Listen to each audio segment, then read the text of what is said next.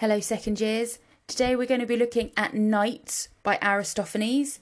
To help you with this, you'll need to have read pages 14 and 19 in your source book. And we're going to be focusing on lines 147 to 395 of the play. Before we start looking at what the scene is actually about, we need to have a little bit of background on the main person that Aristophanes is essentially having a go at, and that is the politician Cleon. So, although at this point that Aristophanes is writing, which is about 420 to 390 BC, Athens is a democracy, but it still mattered whether a politician belonged to one of the old noble families or not, the exception at this point only being Themistocles. For example, Pericles was a member of the family of the Alcmaeonids and presented himself both as a speaker in the assembly but also as a strategoi. Cleon is different as he's one of the new politicians without noble ancestors. Their wealth was not based on land but on trade or craft. Cleon's father might have been a leather merchant and tanner. Using the money and the goodwill he had inherited from his father, Cleon started a remarkable political career as a radical Democrat, claiming to be deeper in love with the People's Assembly than with his friends. He is what we would call a populist. He was perhaps involved in the attacks on Pericles in the 430s and in the opposition to per- Pericles' strategy of refusing battle against the invaders in 431, for which Pericles was later fined.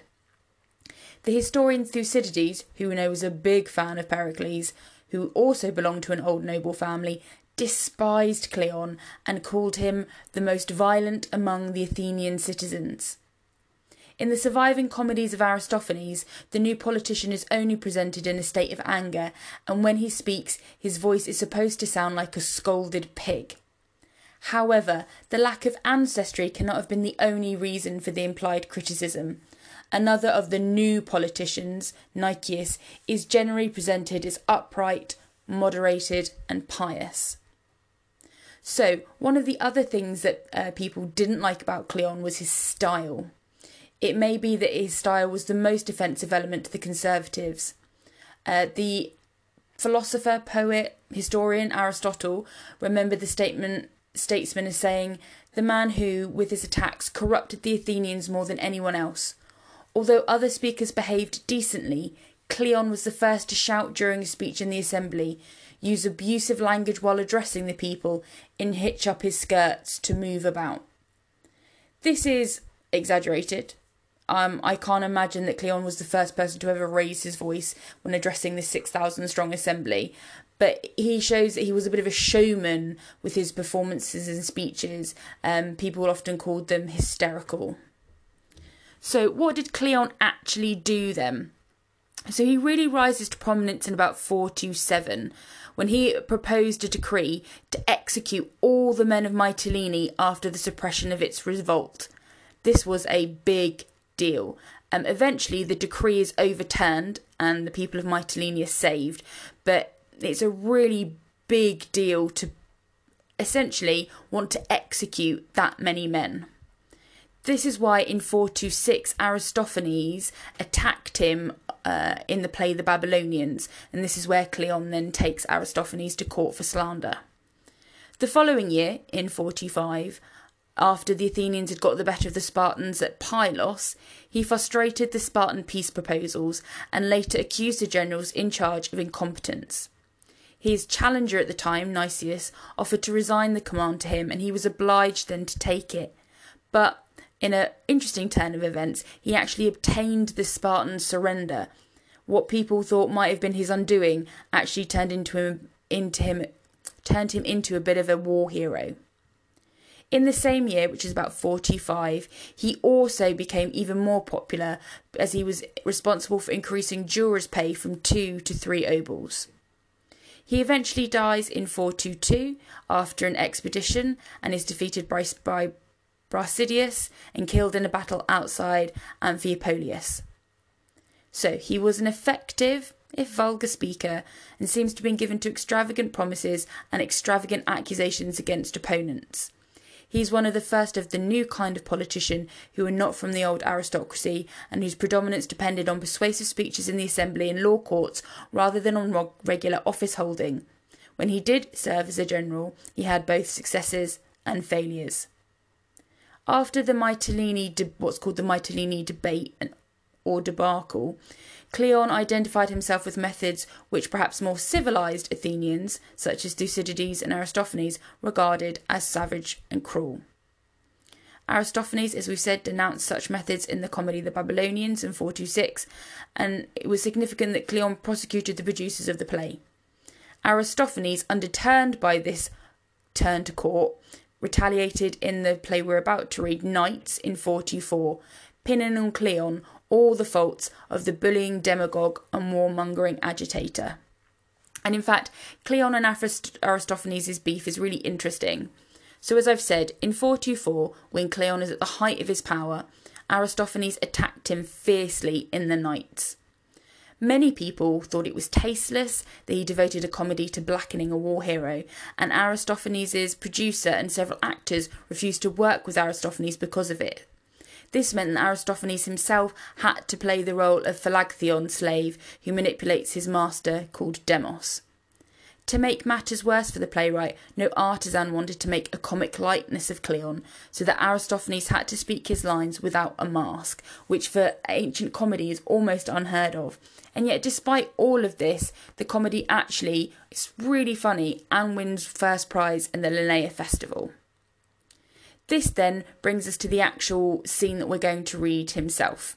So let's think about what has happened before the scene. A slave is told about his new master, Demos, who is bad tempered, deaf, and easily fooled.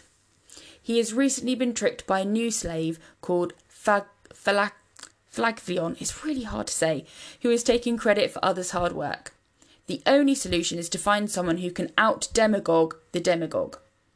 This is a reference to Cleon, who had recently had success in capturing 300 Spartans. According to Aristophanes, the demo characteristics are those of bad manners, ignorance, and selfishness. This then brings us to the role of the sausage seller, who's there to be the new big bad demagogue. In a reversal of expectations, according to Aristophanes, the more stupid one is, the lower one's birth, and the more unpleasant one's voice is, the greater the chances of success with the demos. You don't need to rule well, just do the same as always and win people over with prepared rhetoric.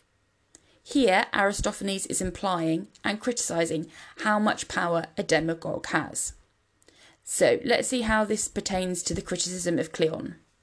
When Philagtheon appears on stage, Cleon and demagogues are criticised when his opponents, the knights, point out his corrupt and vicious ways. His response is to bribe them using a liturgy of building a monument or through using the law courts. He accuses them of treason and how the pay of three obols, introduced by Cleon, will get him the vote. The idea that prosecutions are political tools with no reference to justice is made explicit when he claims to feed the people by his condemnations of others, either true or false, this is something that we will see again in the play Wasps. Now, what's interesting is that here, the demos, the people, are also the audience. Cleon's poor behaviour and reliance on the demos raises questions then about the judgment of the demos as a whole. As we've said, Demos as a character has been called deaf and bad tempered, which seems like a dig at the audience, though Aristophanes makes a distinction between the two. He is confident that those who are intelligent will oppose Cleon, but is vague about who those intelligent people are, so the audience can decide if that's them. Contextually, the majority of people did vote for Cleon's proposal, meaning Aristophanes was perhaps out of step with popular opinion. Aristophanes counters this by saying the Demos is fundamentally good, but have been led astray by people like Cleon. The chorus claims that Cleon has made the demos deaf through his noisy oratory and has left them unable to hear better advisers. So, what's the solution? In the play, the short term solution of finding a demagogue who is worse is not ideal. The longer term solution being to rejuvenate Demos by boiling him alive and being returned to his intelligent youth. But is that really going to work in the real world? This brings us to some questions around the idea of was the play supposed to be inspirational, a call to arms? Or is it was its message that an intelligent demos who listens could only ever be a fantasy? Either way, there are no right or wrong answers. Aristophanes only proposes the questions, and the audience loved this idea, and the play indeed, indeed won first prize. Now, unlike in the previous PowerPoint where we focused on how you could use the assembly women and the Acharnians for more large questions, here I'd like to look at knights as a 10 marker. We're going to be focusing on lines 255 to 265. And the passage reads as such. So Philagtheon says, Ouch, ouch, ooh, help, friends, elder jurors, brothers of the court, whose wages I've increased to three obols a day, three, and whose business I've helped grow with lots and lots of judgments. Good judgments or bad, it made no difference to me. I just shouted them out and passed them on to you. Come, help me. The conspirators are beating me up. Ouch, ouch, oh, help me. Leader of the chorus. Too right, of course you are. You're a thief, a cook, an embezzler. You stripped the public purse bare even before you got elected. You're just another mongrel who squeezes all the prospective magistrates for bribes like a fig picker squeezes his figs, checking them all out. Is this one ripe? Is this one green? Is this one still raw? Same with all the poor folk out there. You go around checking every single one of them out. Spy on them. Are they rich? Are they innocent? Are they dumb little sheep? Do they shake and tremble with fear in the courts? God, I love Aristophanes so much.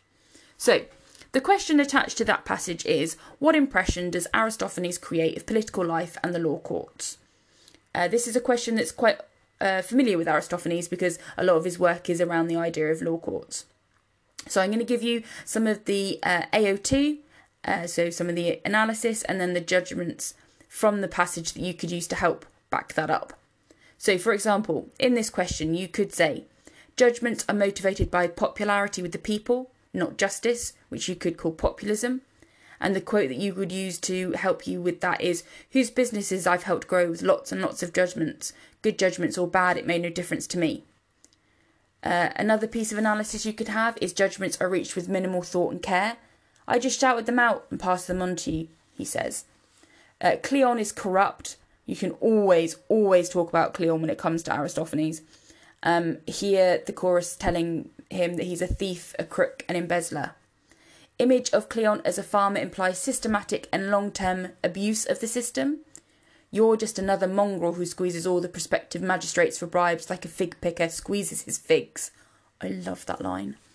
Uh, money and power profit are the motivations for those in power. You strip public purses before that you even got elected. The people are victims of corrupt officials who abuse their positions. Same with all the poor folk out there. You go around checking every single one of them out, spy on them. Cleon, Cleon preys on the weak and vulnerable. Are they innocent? Are they dumb little sheep? Do they shake and tremble with fear in the courts? And a great deal of anger from the people directed at those in power who they view as corrupt, shown in the aggressive and insulting language. You're a mongrel, thief, crook, and embezzler.